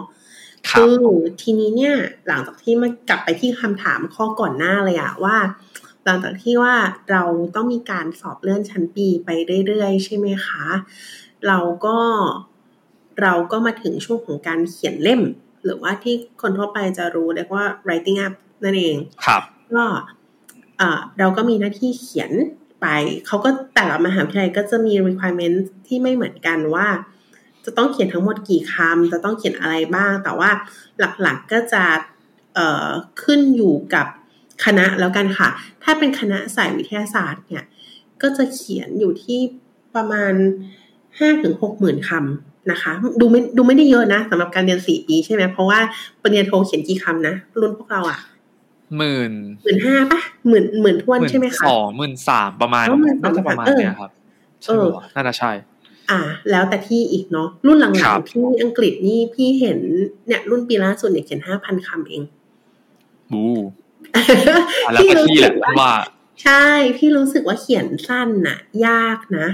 เพใช่ราะว่าอืมใช่ไหมเมื่อก่อนเราจะใช่เขียนครับเขียนภาษาอังกฤษเขียนอะไรเยอะแยะยาวๆไม่อยากเขียน แต่ว่าในความเป็นจริงอะพี่รู้สึกว่าเขียนสั้นน่ะ ยากกว่าเขียนยาวอีก เพราะว่าเราต้องกระชับทุกๆอย่างต้อง shorten words ที่เราต้องการจะสื่อลงอะไรอย่างเงี้ย ของคณะวิศวะทั่วไปก็จะเขียนอยู่ที่ห้าถึงหกหมื่นแต่ถ้าเป็นคณะสายศิลป์เช่น บริหารหรือว่าศิลปศาสตร์อะไรเงี้ยอาจจะเขียนเป็นแสน ก็กระบวนการก็คือ ใช่เวลาเท่ากันแต่ว่าอันนั้นเขาจะการเขาเรียกว่าการบรรบรรยายการพัฒนาครับพัฒนาหรือว่าข้อมูลเขาอาจจะเยอะอะเนาะเออ ทีนี้เนี่ยกระบวนการก็คือพอทำเป็นเล่มเสร็จ เราก็ต้องอส่งเข้าไปในระบบของมหาวิทยาลัย จากนั้นเนี่ยมหาวิทยาลัยก็จะอ่าทำการสรรหากรรมการ ซึ่งอันนี้มหาวิทยาลัยจะสรรหาให้ก็ได้ หรือว่าอาจารย์เราจะเป็นคนสรรหาให้ก็ได้ หรือเราจะเขาเรียกว่าเสนอชื่อของคนที่อยากจะให้มาเป็นกรรมการสอบเราก็ได้เหมือนกันเพียงแต่ว่า คนที่จะมาค่ะ จะต้องมีความรู้ในสาขานั้นเพียงพอ ครับ อ่า ก็จะต้องเป็นกรรมแล้วก็แล้วก็กรรมการเนี่ย จะเป็นคนที่อยู่ในประเทศหรือนอกประเทศก็ได้เหมือนกัน อันนี้ไม่ได้บังคับอืมก็แล้วก็จะต้องมีกรรมการทั้งภายใน แล้วก็ภายนอกเงื่อนไขเยอะหน่อยนะ จะต้องเป็นครับอาจารย์ในคณะด้วย เป็นคนภายนอกที่ไม่ว่าจะมาจากหน่วยงานภาครัฐ มหาวิทยาลัย หรืออะไรก็แล้วแต่แล้วก็จะมีกรรมการหลักที่มาคุม อะ หลักๆก็จะประมาณนี้จะสามสี่คนหรืออะไรก็ได้ก็แล้วแต่ แล้วแต่เราเลยแล้วแต่มหาวิทยาลัยพิจารณาว่าแบบไหนถึงจะเหมาะสม ก็จะต้องมีการเสนอชื่อกรรมการไปก่อน แล้วมหาวิทยาลัยก็ถึงจะ approve กลับมาว่าอ๋อโอเคเขาเหมาะสมที่จะมาเป็นกรรมการของเรานะ แบบนี้ หลังจากนั้นก็จะมี process ที่ คณะกรรมการเหล่าเนี้ยก็จะต้องรับงานของเราอะค่ะ ไปอ่านไอ้ห้าหกหมื่นคำนั่นแหละ ก็ต้องไปอ่านแล้วก็ต้องใช้เวลารอแต่ละท่านนะอ่านอีก ซึ่งก็จะมีระยะเวลาในการอ่านที่ไม่เท่ากัน เขาก็จะโดยโดยพื้นฐานเนี่ยก็อาจจะใช้เวลาแบบหลักเดือนนะคะน้องต้นน้องทีโอ้หนึ่งถึงสองเดือน บางคนอาจจะสามถึงสี่เดือนด้วยซ้ำเพราะว่าครับถ้าเป็นผู้ทรงจริง ๆอะ เขาก็จะมีภาระงานค่อนข้างเยอะและแน่นอนว่าเขาจะไม่ได้สอบนักศึกษาปริญญาเอกแค่คนเดียวครับเขาอาจจะสอบหลายคนมากนั้นก็จะมีคิวไปอีกนะคะอืมทีนี้พอมาถึงการสอบ เขาก็จะถามความรู้ที่เราเรียนมา ก็อาจจะเป็นเขาก็จะจี้จุดอะค่ะว่า อันนี้คืออะไรอธิบายซิอันนี้ทำไปทำไมอธิบายซิเป็นต้นเขาก็จะถามถามถามถามเนี่ยซึ่งระยะเวลาในการสอบก็ ไม่ฟิกซ์ยังไงก็ได้ แล้วแต่พี่เคยเจอนานที่สุดเนี่ย เคยมีรุ่นพี่เอาเอาของพี่ก่อนของพี่เนี่ยใช้เวลาสอบประมาณสองชั่วโมงนะคะสองชั่วโมง แต่ว่าก็มีคนที่สอบสั้น ครึ่งชั่วโมงก็มีชั่วโมงนึงก็มีหรือนานสุดก็คือสอบข้ามวันเหมือนสอบวันแรกทั้งวันแล้วไม่จบ ประเด็นถามยังไม่จบ ต้องมาสอบต่ออีกวันหนึ่งก็มีเหมือนกันนึกออกไหมออกครับ เออ เพราะว่าเราต้องเข้าใจก่อนว่า งานที่ทำอะค่ะ มันหลักหลายปีเนาะดังนั้นประเด็นอืมที่จะต้องซักถามในแต่ละขั้นตอนอะมันมันเยอะมากๆ เยอะมากเลย ขนาดว่าบางทีเราเป็นคนทำเองอะเรายังแบบต้องมานั่งย้อนเลยว่าสามสี่ปีที่แล้วที่เราคิดหรือเขียนพอยนี้ขึ้นมาเนี่ยอ๋อ มันเพราะอะไรนะ อันนี้ครัก็บเป็นสิ่งที่กรรมการเขาถามแต่ว่า พี่มองว่าสิ่งที่กรรมการถามอะค่ะเขาไม่ได้ถามเพื่อจับผิดนะ แต่บางทีเขาถามมันเพราะว่าเออเขาอยากรู้จริง ๆ หรือเขาต้องการที่จะฝึกให้เรามองให้รอบด้านกว่านี้ ว่าแบบอืมเขาคิดแบบนี้แต่เราคิดแบบนี้เพราะอะไรหรือเขาเห็นว่าทำไมเราไม่คิดแบบนี้ล่ะ แบบเขาล่ะ แบบนี้ก็ได้ก็ก็แบบนั้นเหมือนกัน ทีนี้กรรมการเขาก็จะจะสอบใช่ไหมคะก็สอบสอบสอบเสร็จเขาก็จะบอกว่า โอเค สอบเสร็จแล้วเขาก็จะมีประเด็นลิสต์มาให้เราแก้ ว่าหลังจากที่เราสอบไปเนี่ยพอเขาอ่านเล่มไอ้ห้าหกหมื่นคำของเราเนี่ย ตรงนี้มันยังเขียนไม่ค่อยดี ตรงนี้ยังไม่ค่อยโอเค ตรงนี้อาจจะเขียนไม่ได้นะ เช่นของพี่มีประเด็นหนึ่งที่พี่เขียนไปแล้วเขาบอกว่า เออ อันเนี้ยถ้าถ้าถ้าเขียนแล้วคืองานวิจัยตีสิทธ์อะค่ะมันจะต้องไปอัปโหลดอยู่ในระบบของมหาวิทยาลัยใช่ไหมคะเขาบอกเออถ้าเขียนแบบเนี้ยหน่วยงานเนี้ยจะเสียหายนะ เอาออกดีกว่าอืมป้องกันผลกระทบอะไรแบบเนี้ยอืมครับอืมแต่เพราะว่าบางทีตอนที่เราเป็นนักศึกษาก็คือว่าเอ้ยถ้าเราเขียนไปตรงๆมันคงจะดีแต่เขาบอกไม่ได้มันอาจจะต้องมีการปรับนิดหน่อย ให้มันอืม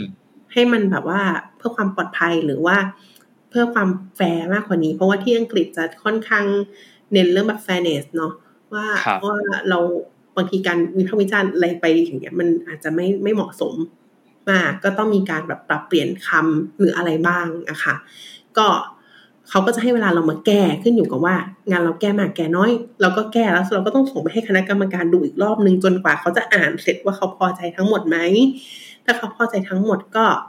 เราก็สามารถที่จะส่งงานทั้งหมดเข้าระบบแล้วก็แอปพูฟรับปริญญาได้ประมาณนี้ค่ะ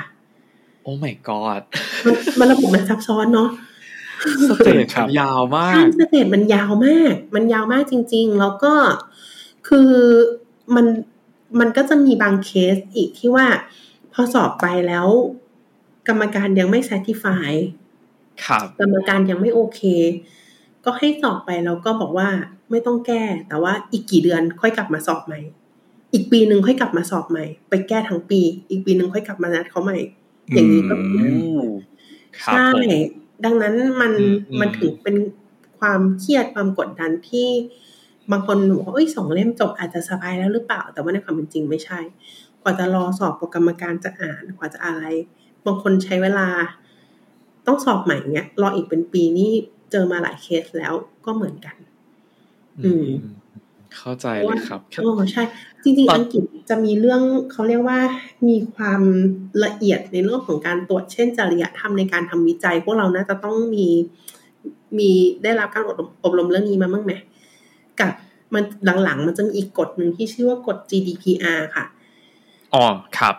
ที่เรื่ GDPR องข้อจะมูลขัดเนอะกับ PDPA ของไทยใช่เรื่องข้อมูลอะไรแบบเนี้ครัยบเราก็ต้องไปทำการอบรมก่อน แล้วก็เอาใบเซอร์ติฟิเคที่เราได้รับการอบรมแล้ว มันแนบในเล่มว่าเออฉันผ่านหลักสูตรนี้มาแล้ว ดังนั้นตีสิทธิ์ของฉันเนี่ย มันได้รับการรับรองมันมันผ่านเกณฑ์แน่ ๆ อะไรแบบเนี้ยค่ะ ก็ก็มีประมาณเนี้ยเหมือนกัน ดังนั้นดีเทลโอ้มันเยอะจริง ๆ มันเยอะครัมากบ การที่จะได้ปริญญามาสักใบเนี่ยโอ้โหพี่บอกเลยว่าโอเคค่อนข้างค่อนข้างเหนื่อยค่ะครับ แค่แค่ตอนแรกอะไม่ได้นึกถึงอืมคือ แค่หมายถึงว่าเราทำเล่มจนแบบเนี่ยเขียนกี่คำนะครับประมาณห้าหมื่นห้าถึงหกหมื่นห้าถึงหกหมื่นอะอืก็มรู้สึกว่าเยอะแล้วนะใช่แล้วลืมไปว่าอ๋อต้องมีคนมาอ่านของเราอีกอะเราต้องแก้ต้องแก้เราเราไม่อ่านแค่รอบเดียวด้วยนะคะ อ่านสองรอบเป็นอย่างน้อย นั่นสิก็รู้สึกว่าเออโอ้คนที่เป็นแบบคนแบบอาจารย์หรือผู้ทรงคุณวุฒินี่คือเขาต้องแบบ มี passion ต่อเรื่องนี้มากๆเลยนะในการที่จะมาอ่าน แล้วแล้วห้าหมื่นที่ลืมไปอะไรอย่างโปรเงี้ย processหนึ่งตอนที่บอกว่า submit เข้าระบบมหาวิทยาลัยอะมหาวิทยาลัยอะก็ต้องไปตรวจ plagiarism นะคะ อืมอืมอืมอ่าคพารับเจริซึมก็คือ การตรวจคำซ้ำว่าว่าตีสิทธ์ของเราเนี่ย มีการคัดลอกผลงานของที่อื่นๆมาไหมครับ แต่ละมหาวิทยาลัยก็จะมีเปอร์เซ็นต์ที่รับได้ไม่เท่ากัน อืมครับอะจริงจริงถ้าๆถ้าเป็นสมมุติว่าของปอโท มันจะมีเอาตัวเท่าไหร่เอ่ยมีคือไหมผมผมจำเปอร์เซ็นต์ไม่ได้แต่ของปอโท เท่าที่จำได้คือผมจะตรวจโดยใช้เว็บส่งก็คือซับมิ t ในเว็บแล้วเดี๋ยวเว็บมันก็จะตรวจมันให้จะขึ้นใช่ไหมใช่แต่อันนี้ไม่มั่นใจว่าปอเอกคือ อาจารย์เขาไล่ตรวจ เองเลยใช่ไหมครับบอเอกก็ใช้ตัวเว็บเป็นตัวสกรีนคร่าวๆเหมือนกัน แต่ว่าอืมสิ่งที่เด็กปอเอกจะต้องเจออย่างงานพี่ที่เจอเนี่ยคือการคัดลอกผลงานแต่เป็นผลงานตัวเอง เช่นอ่าอ๋อคือเวลาที่พี่ทำวิจัยไปน้องต้นอาจจะเคยเห็นพี่ก็จะมีการตีพิมพ์ผลงานระหว่างที่เรียนครัปบริญญาเอกน้องต้นน่าจะเคยเห็นอยู่แล้วใช่ไหมทีนี้เนี่ยใช่ใช่ไอ้ครัสิ่บงที่เราทำไปอะ เราก็ต้องนำบางส่วนมาใส่เล่ม อะ พอเราเอามาใส่ในเล่มตีสิสของเราเนี่ย เวลาที่มหาวิทยาลัยตรวจเนี่ย มันก็จะขึ้นเปอร์เซ็นต์ว่าซ้ำงานของปาลวี ซ้ำกับงานของปาลวี อันเนี้ยอืมเราก็ต้องไปดีแคลร์กับมหาวิทยาลัยว่ามันคืองานของฉันที่ตีพิมพ์ไป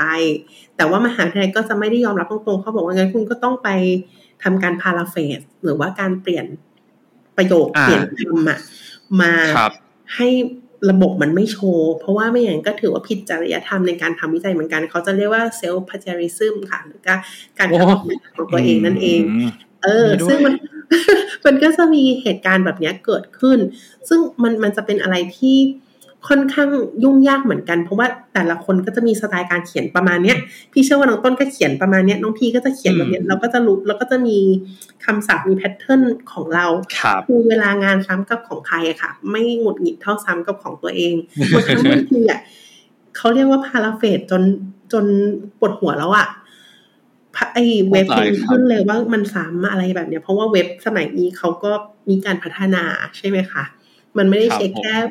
ว่าคำเหมือนหรือเปลี่ยนคำเปลี่ยนซีโนนีมแล้วจะได้ แต่ว่ามันเป็นเรื่องของโครงสร้างประโยคด้วย เรื่องของแบบ citation เรื่องของ reference หรืออะไรแบบเนี้ยมันก็มีผลเหมือนกัน ดังนั้นก็อาจจะเป็นสิ่งที่ต้องเจอนะคะ ถ้าสมมติว่าใครที่คิดจะเรียนแล้วก็มีการตีพิมพ์ผลงานไปด้วยค่ะ แต่ก็ไม่ใช่เรื่องใหญ่นะถ้ามาถึงจุดนี้ได้ก็จะครัผ่าบนได้เข้าใจเข้าใจเลย เออแต่แบบไม่เคยได้ยินเหมือนกันโอเค sales paralysis อะไรนะ sales พาเจริอาจารย์ลิซึซึมม plagiarism เนาะก็คือผลงานของตัวเองซ้ำกับตัวเองนะครับผมใช่ไปตบตีกันไป อะถูกต้องโอเค ครับ ทีนี้กลับไปที่คำถามอีกคำถามหนึ่งที่ต้นทิ้งไว้เนาะว่าแบบเล่มตอนจบดิเนาะหรือรีเสิร์ชตอนจบอะครับมันคือรีเสิร์ชที่มันคือการทำแบบ รวมๆกันมาเรื่อยๆ แล้วแบบกลายออกมาเป็นผลสุดท้ายไหมพี่พาวหรือว่า มันแล้วแต่ไม่เกี่ยวหรืออะไรเงี้ยครับมารีเสิร์ชที่ทำมาในแต่ละปีหรือในระหว่างทางที่เราเรียนปอเอกมาครับอ๋อมันก็คือรวมอยู่ในเล่มเดียว เพียงแต่ว่าอืมส่วนใหญ่อะค่ะ คนเขาก็ส่วนใหญ่เอ่อ research ปริญญาเอกมันจะเป็นโปรเจกต์ที่ค่อนข้างใหญ่ แล้วก็ดีเทลจะค่อนข้างเยอะมากอืมๆดังนั้นเนี่ยเขาก็จะครับค่อยๆ ค่อยใช้วิธีว่าค่อย ๆทำทีละส่วนส่วนส่วนโอส่วนเคส่วน แล้วก็ใส่มาในหนึ่งเล่มค่ะ เข้าใจแหละอ๋ออันนี้จะเรียกว่าการเรียนแบบว่าเขาเรียกว่าใช้วิธีการจบด้วยตีสิทธ์นะคะ ก็คือใช้ตีสิทธ์อ๋อจบ ส่งเล่มเดียวจบ แต่ว่าบางมหาวิทยาลัยตอนนี้ก็เริ่มจะเป็นเทรนด์ใหม่ละว่า ไม่ต้องทำตีสิทธ์เป็นเล่มจบ แต่ให้ใช้วิธีการส่งเปเปอร์จบแทน เหมือนที่เปเปอร์ที่พี่พูดไปเมื่อสักครู่ว่าระหว่างเรียนปริญญาเอกเนี่ยบางคนเนี่ย มันไม่ได้บังคับเนาะที่อังกฤษจะไม่ได้บังคับ ก็สามารถตีพิมพ์งานวิจัยควบคู่ไปได้ มันก็เราก็จะได้ชื่อเสียงได้อะไรไป บางมหาลัยมหาบางมหาวิทยาลัยตอนนี้ก็บอกว่า คุณไม่ต้องทำเล่มแล้ว เพราะว่าเล่มมันไม่ได้ยากเท่าการตีพิมพ์ ง่ายสุดคุณก็ไปเอาผลงานตีพิมพ์มาเลยสามฉบับ แล้วคุณก็แม็กส่งเลย คุณจบได้เลย เพราะเขาก็เหมือนพูฟว่าคุณก็อ่าเก่งแล้ว คุณมีความรู้ความอืมสามารถความเชี่ยวชาญในอันนั้นแล้ว แต่ว่ามันก็จะมีเงื่อนไขมากมาย เช่น การที่คุณจะตีพิมพ์ได้คุณต้องเป็น first author หรือว่าเป็นชื่อแรก หรือเป็น corresponding author หรือว่าเป็นผู้ที่เขาเรียกว่าอะไรนะ มีความรับผิดชอบอะ่ะ มันจะเป็นครับมันจะเป็นศัพท์ลึกหน่อยในวงการการตีพิมพ์ อ่า แล้วก็ paper ที่จะตีพิมพ์จะต้องเป็น paper ที่อยู่ใน ranking ที่สูงตามกำหนดของเขามากมาย เขาจะมีเงื่อนไข ก็อันนี้ก็สามารถใช้ paper จบได้สามอันสี่อันว่ากันไปแล้วแต่ requirements แต่ว่าโดยทั่วไปอะยังเป็นเรื่องของ thesis ที่ต้องส่งแบบที่พี่เล่าให้ฟังอยู่ค่ะ อืมโอเค เห็นภาพเห็นภาพเลยนะครับผม นี่ก็เหมือนเป็นแบบเออเป็น journey ของการเรียนเนาะตั้งแต่แบบโอเค ก่อนที่จะเข้าไปเรียนเนาะในช่วงของการสมัครต่างๆไทม์ไลน์ต่าง ๆ นะครับ มาจนถึงpart ของการไปเรียนแล้วเออว่าหลักสูตรเป็นยังไงเอ่อมีอะไรที่ต้องเจอบ้างนะครับผมแล้วก็เรื่องของการแบบสอบจบการ graduate เนาะครับค่ะทีนี้อยากจะพา ถามเรื่องอีกเรื่องหนึ่งแล้วกันครับ ที่จริง ๆ เป็นเพลินก่อนก่อนที่เราจัดเนาะก็เลยมีถามพี่พาวอีกรอบว่าเฮ้ยสาขาที่เรียนหรืออะไรอย่างเงี้ยมันคืออะไรบ้างทีเนี้ยพี่พาวมีตอบเรื่องหนึ่งมาที่ต้นรู้สึกว่าเฮ้ยอันเนี้ยเป็นเรื่องใหม่สำหรับต้นมากๆ แล้วก็คิดว่าหลาย ๆ คนก็อาจจะยังไม่เคยได้ยิน หรืออาจจะเคยได้ยินผ่านๆมาแล้ว แต่ว่าแบบยังไม่แน่ใจว่ามันคืออะไรเนาะคือมคือพี่พาวบอกว่าจริงๆแล้วในช่วงที่พี่พาวไปเรียนนะครับ พี่พาวมีไปเป็นเอ่อ visiting scholar นักวิจัยอะไรอย่างเงี้ยครับผมที่ ที่อ่าที่อเมริกาเนาะอันเนี้ยเลยอยากจะให้พี่พาวเล่าให้ฟังนิดนึงว่า โอกาสตรงเนี้ยคือมันมาได้ยังไงหรือว่าเราต้องทำอะไรไหมหรือว่ามันเป็นสิ่งที่จริง ๆ เด็กปอเอกทุกคนต้องไปเป็นแบบ visiting scholar หรือเปล่าหรืออะไรอย่างอืเงี้ยครับผมมโอเคได้ อันนี้ก็จะลึกหน่อยงั้นตอบคำถามที่ตอบง่ายสุดก่อนแล้วค่อย ๆ ไล่ลงไปนะคคะรับ ก็ถามว่าจำเป็นต้องไปทำไหมสำหรับการที่เป็นนักเรียนเอกต้องบอกว่าไม่จำเป็นค่ะ มันไม่ได้เป็น requirements ใด ๆ แต่ว่ามันเป็นความสมัครใจที่เราจะไปทำหรือว่าไปหาองค์ความรู้เพิ่มเติมนอกเหนือจากสิ่งที่มีใน research center เราหรือว่ามหาวิทยาลัยเรานั่นเองนะคะ ก็บอกก่อนว่าไม่จำเป็นครับบางคนก็บางคนก็รู้สึกว่าว่าไปแล้วมันขี้เกียจแล้วมันมันเหนื่อยย้ายประเทศก็เรื่องใหญ่เหมือนกันอะไรเงี้ยแต่ว่า มันมันก็แล้วแต่มุมมองนะคะ นี่ถามว่าทำยังไงถึงจะเป็นอ่าเล่าง่ายๆก่อนแล้วกันค่ะว่า visiting scholar ของของที่นี่ไปนะคะ ชื่อเต็มมันคือ visiting scholar and postdoc affair นะคะ ตัวนี้เนี่ย มันจะเหมือนว่าเขาจะ treat เราในฐานะที่เราเป็นนักวิจัยคนหนึ่งเลย ไม่ได้ treat เราในฐานะที่เราเป็นเด็กปริญญาเอกอีกต่อไป ก็แต่ละที่ก็จะมีเงื่อนไข ให้ไปไม่เหมือนกัน บางที่ก็บอกว่า เออ ขอ publication ขอ paper นะ กี่ฉบับก็ว่ากันไป บางที่ก็บอกว่า ไม่จำเป็นก็คือขอแค่มา เป็นความร่วมมืออะไรแบบนี้ก็ได้เหมือนกัน ทีนี้ถามว่าอย่างของพี่ไปที่อเมริกาใช่ไหมคะ ครับ ที่อื่นๆก็จะมีเหมือนกัน แต่ว่าก็อาจจะมีชื่อเรียกที่ มันไม่เหมือนกัน ฝั่งอเมริกาจะใช้คำว่า visiting scholar ละกัน ถ้ายุโรปก็อาจจะใช้เป็นชื่ออื่นแล้วแต่ที่นะคะ อาจจะเป็น researcher ธรรมดาก็ได้นะคะครับนี่ถามว่าเอ่อกลับมาเที่ยมถามว่า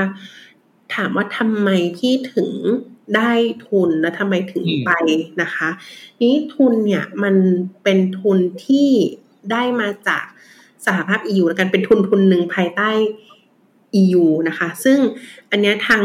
ทาง supervisor ของพี่เนี่ยเขาก็มีทุนก้อนเนี้ยอยู่ในมือ ซึ่งทุนตรงเนี้ยค่ะ มันเป็นทุนที่สามารถที่จะสนับสนุนนักวิจัย หรือนักศึกษาที่ทำงานในด้านเนี้ยเออไป แต่ว่ามันไม่ใช่ว่าเราสามารถจะไปได้เลยนะคะ คือเราก็ต้องยื่นใบสมัครตามกระบวนการปกตินั่นแหละ เพียงแต่ว่า ถ้าเราผ่าน requirements หรือว่ามหาวิทยาลัยปลายทางหรือที่ที่เราอยากจะไปเขารับอะค่ะ เราถึงจะสามารถขอทุนตัวเนี้ย ไปได้อืมพอจะเห็นครับภาพผมไหมอะพูดง่าย ๆ ก็คือเหมือนว่ากระบวนการที่ต้องทำอะน้องต้นน้องทีก็ย้อนไปมันเหมือนการสมัครปริญญาเอกอีกใบหนึ่งอะเพียงแต่ว่าอืมเราครับไม่ได้ทำที่อังกฤษแล้ว เราอะทำแบบเดียวกัน ตัวพี่นะทำแบบเดียวกัน แต่ว่ายื่นไปที่มหาวิทยาลัยที่อเมริกา แต่ตรงนี้ก็จะมีเอกสารเพิ่มเติมอีกอย่างหนึ่งคือ งานวิจัยที่ทำมาตลอดระยะเวลาที่ก้าวเข้าเป็นนักศึกษาปริญญาเอกแนบไปด้วย ผลงานจริงๆทั้งหลายครับผมที่เคยทำทำต้องใส่ไปให้หมดเอ่อเวิร์กช็อปหรือว่าโครงการต่างๆที่เคยไปร่วมที่เกี่ยวกับด้านระบบรางโลจิสติก หรือว่า Civil Engineering ที่เคยไป ก็คือยื่นไปให้หมดนะคะแล้วก็ยื่นไป ก็ยื่นไปแล้วก็ก็ต้องไป matching กับ supervisor ทางนั้นที่เขาต้องการนักวิจัยประมาณเนี้ย ไปแลกเปลี่ยนกับเขาเหมือนกันค่ะอืมก็มีกระบวนการที่ค่อนข้างจะใช้เวลาประมาณหนึ่ง แล้วก็ซับซ้อนประมาณหนึ่งเหมือนกันทีนี้ เจ้าทุนที่ได้รับเนี่ย มันก็มี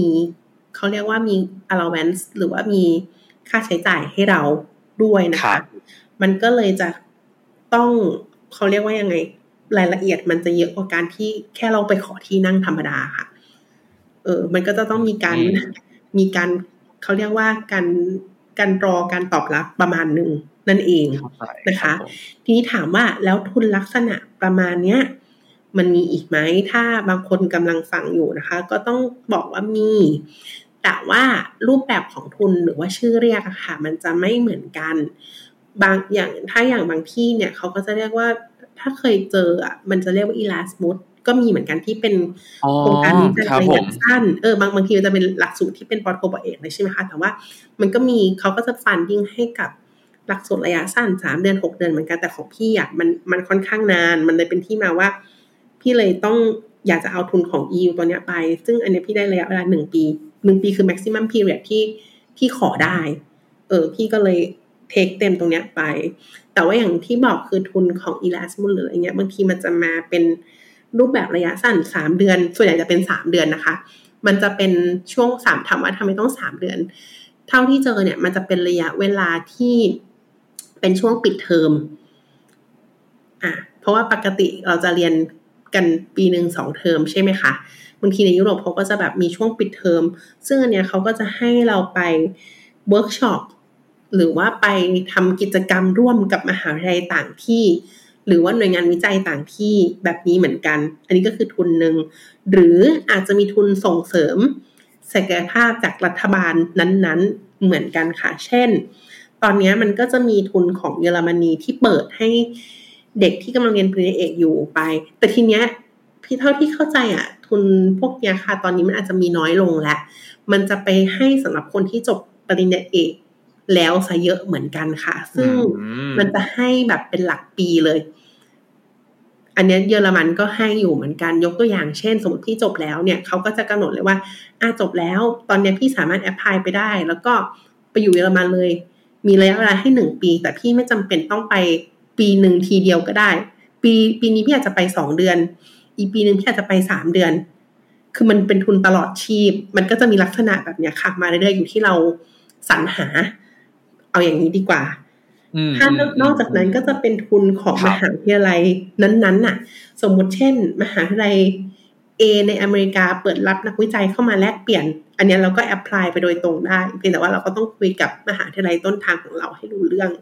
แบบเนี้ยเหมืมือนกัน พอจะเห็นภาพไหมเอ่ยเห็นภาพเลยครับผมเออที่อยากแต่ถามว่าเพิ่มอีกนิดนึงค่ะอะได้โอได้เคถามเลยค่ะค่ะอยากถามว่าเอาคำของการไปเป็นแบบ visiting scholar อย่างเงี้ยครับมันว้าวมันคืออะไรคือวิจัย เพิ่มเติมหรือว่าอะไรได้ อันเนี้ยต้องเล่าต้องเท้าความเลย คือว่างานวิจัยของพี่อะค่ะ มันอย่างที่บอกคือสมัครเรียนสาขา Civil Engineering ก็จริงตามหลักสูตรเนาะแต่ว่าตัวเนื้องานวิจัยของพี่อะค่ะ มันจะมีเทรนหนึ่งที่ที่ใช้เลยคือการใช้ Big Data Analysis ตอนนี้พวกเราน่าจะคุ้นหูแล้วใช่ไหม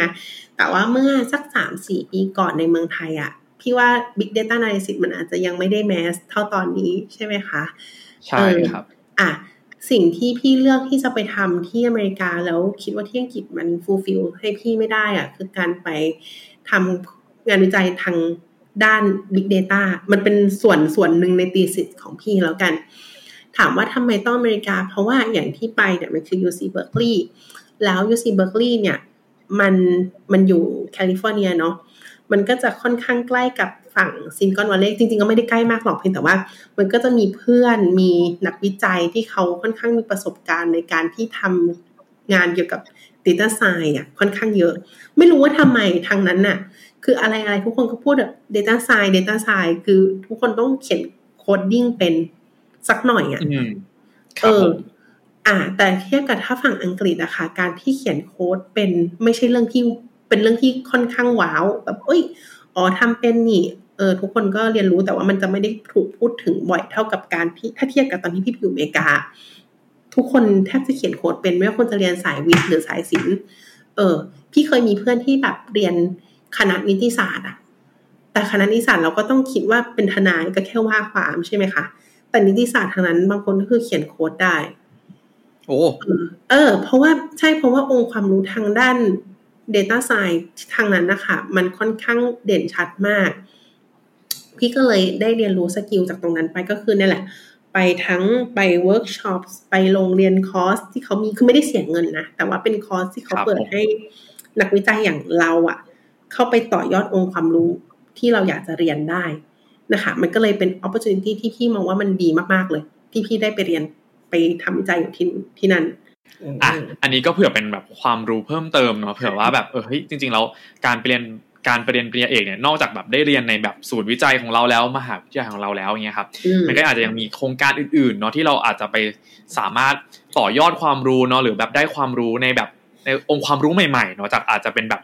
อาจจะเป็นจากประเทศอื่น หรือเป็นแบบอ่าภูมิภาคอื่นอะไรเงี้ยเนาะเพื่อที่จะได้ทำให้เราแบบมีชุดความรู้ที่แบบแน่นมากขึ้น แล้วก็ในเพื่อที่ สุดท้ายมันก็ส่งผลในเรื่องของการทำงานวิจัยของเราต่าง ๆ นั่นเอง อืมใช่ขอเสริมอีกนิดนึง อย่างของพี่นะคะ มันเป็นองค์ความรู้ใช่ไหมที่ได้รับ